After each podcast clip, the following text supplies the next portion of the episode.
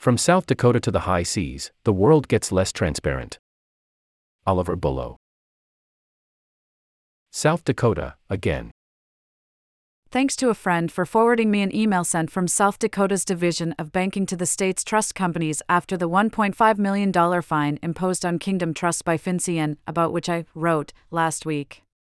It sets out a long list of actions that all state chartered trust companies must now perform, identify high risk customers and business lines, evaluate if trust companies have the procedures and personnel to comply with financial regulations, check whether they have been filing an adequate number of suspicious activity reports, identify occasions when a bank has closed accounts held by the trust company and describe why that happened, check up on any business relationship with third parties that refer customers to them. An initial assessment must be completed within 30 days, then remedial actions must be finished within 90 days, as well as various other bits slash bobs, which are all very good slash necessary, while also being too little slash late. I now look forward to statements from the state's Division of Agriculture advising South Dakotan horse owners on the correct mechanism for closing stable doors and any remedial action to be taken on occasions when the horse has already bolted. If it's following the lead from the Division of Banking, however, it won't worry itself too much with attempting to recover any runaway horses. There is no mention in the statement of follow up investigative work to prosecute dishonest clients who have put illicit funds into the state's trust structures, to confiscate any illicit funds that are found, or indeed to investigate any dishonest trust providers. Of course, thanks to the delights of South Dakota's trust legislation, were any of the trusts to be found to have been created fraudulently, any creditors would need to bring a case at a criminal standard of proof, unlike in many other states, and to do so within two years. There is potentially very rich irony in South Dakota's desire to attract trust business and consequent campaign to pass more generous trust legislation, preventing the state from cleaning up that same trust business though that does rely on the state actually wanting to clean up the trust business, which isn't a given. Six times a charm. Many years ago, when I was studying history at university, I wrote an essay about criminal justice policy in early modern England, which was almost certainly as boring as it sounds. My tutor managed to remain awake long enough, however, to take issue with my argument that ever stricter laws, imposing the death penalty for minor crimes against property, meant the government took these crimes seriously. But, Oliver, if they'd solved the problem, why did they keep needing to pass laws? And, if they failed for decades to solve the problem, how could you say they're taking it seriously? Hmm, good points. It was, as they say, a teachable moment.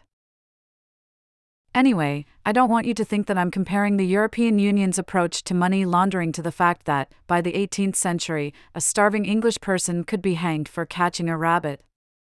However, it does seem to me that some EU officials are hoping that we'll accept their production of anti money laundering directives as a substitute for actually stopping money laundering and I also think that we need to guard against the mistake my 19 year old self made and not assume that this regular production of anti money laundering directives means that European countries are actually taking the problem seriously.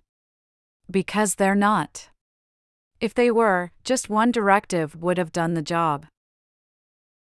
Anyway, the broad parameters of the 6th Directive, 6 AMLD, were agreed two and a half years ago to widespread indifference, building on the successes of 1 AMLD 1991, criminalized money laundering, 2 AMLD 2001, expanded the list of predicate offenses, 3 AMLD 2005, addressed terrorist financing, 4 AMLD 2015, did something about designated non financial businesses and professions, and 5 AMLD 2018 required the publication of company ownership information.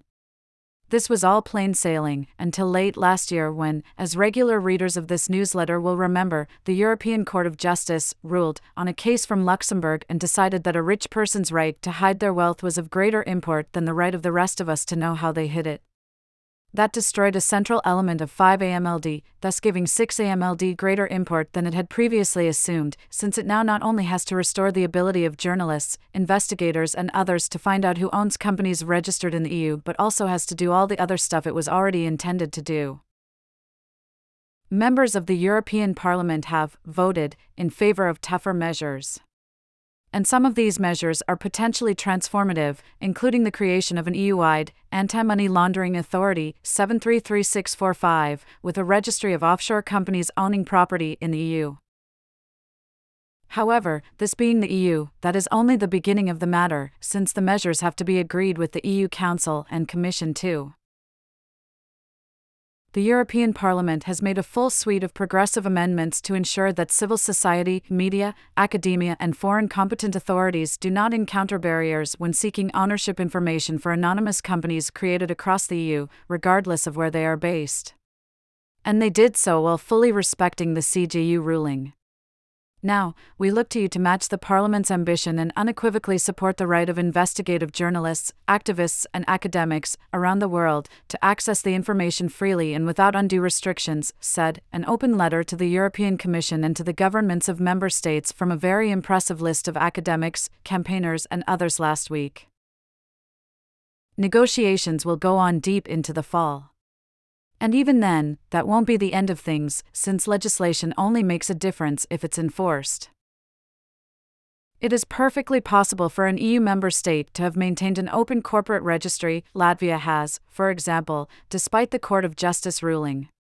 It just requires a bit of political will and legal cleverness. However, it is also perfectly possible for an EU member state that lacks such political will to have hidden behind the same court ruling, waved its hands in the air, and declared that there's nothing it can do.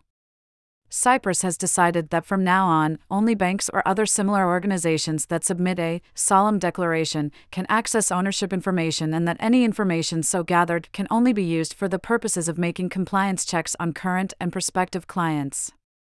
Lawyers warn it could be perjury to misrepresent the purpose of your search if, for example, you're a journalist or researcher trying to work out who exactly owns a Cypriot company that has won a cushy state contract somewhere and who pretends to be someone else in order to do so.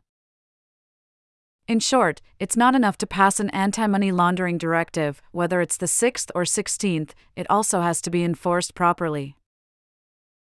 Funnily enough, the same thing was true for legislation protecting property in early modern England. The Parliament kept on creating new capital offences. By 1815, there were more than 200 different crimes bearing the death penalty, including going out at night with your face blackened, but the enforcement agencies of the time, juries in the law courts, refused to enforce them. Fewer people were hanged under this so called bloody code than previously, and judges would go to extreme lengths to find reasons not to sentence people to death. Then as now, it was all about the battle between political will and political won't. Russian oil. So, why does it matter that we know who owns companies? Let's take the case of Gatik Ship Management. Its website says almost nothing, but it has, over 18 months, accumulated a fleet of oil tankers worth $1.6 billion and shipped vast amounts of crude oil from Russia to India, becoming one of the largest shipping companies in the world. And no one has any idea who owns it, or, rather, someone does, but they're not saying. A connection to the Russian oil company Rosneft is certainly suggestive. In a 2016 article in Russian Pioneer magazine on his love of jazz, Sechin waxed lyrical about one of his favorite bands, the magnificent Cuban Sun Orchestra, the Buena Vista Social Club. Whether by coincidence or by design, one of the vessels in Gatik fleet is called the Buena Vista. The name of its registered owner in the Marshall Islands, Social Club Inc., notes the Financial Times in its article about Gatik. But getting beyond such hints and suggestions is extremely hard. Each Gatik ship is owned by a company in the Marshall Islands, which does not reveal who owns its corporations. That makes it difficult to know if they are compliant with Western sanctions that prevent insurance companies from covering cargoes that breach the price cap on Russian crude. The continuing trade is helping raise money for the Russian budget and keeping its war effort afloat, although it is not perhaps a very good long term strategy, as, this analysis makes clear. Global Witness did a great job exposing the bonkers nature of the situation. A real ship carries real oil through the English Channel. If it goes wrong, the pollution will destroy a real ocean environment. And, once refined in India, the Russian crude returns to the West in the form of gasoline, diesel, or other products. All hidden behind shell companies.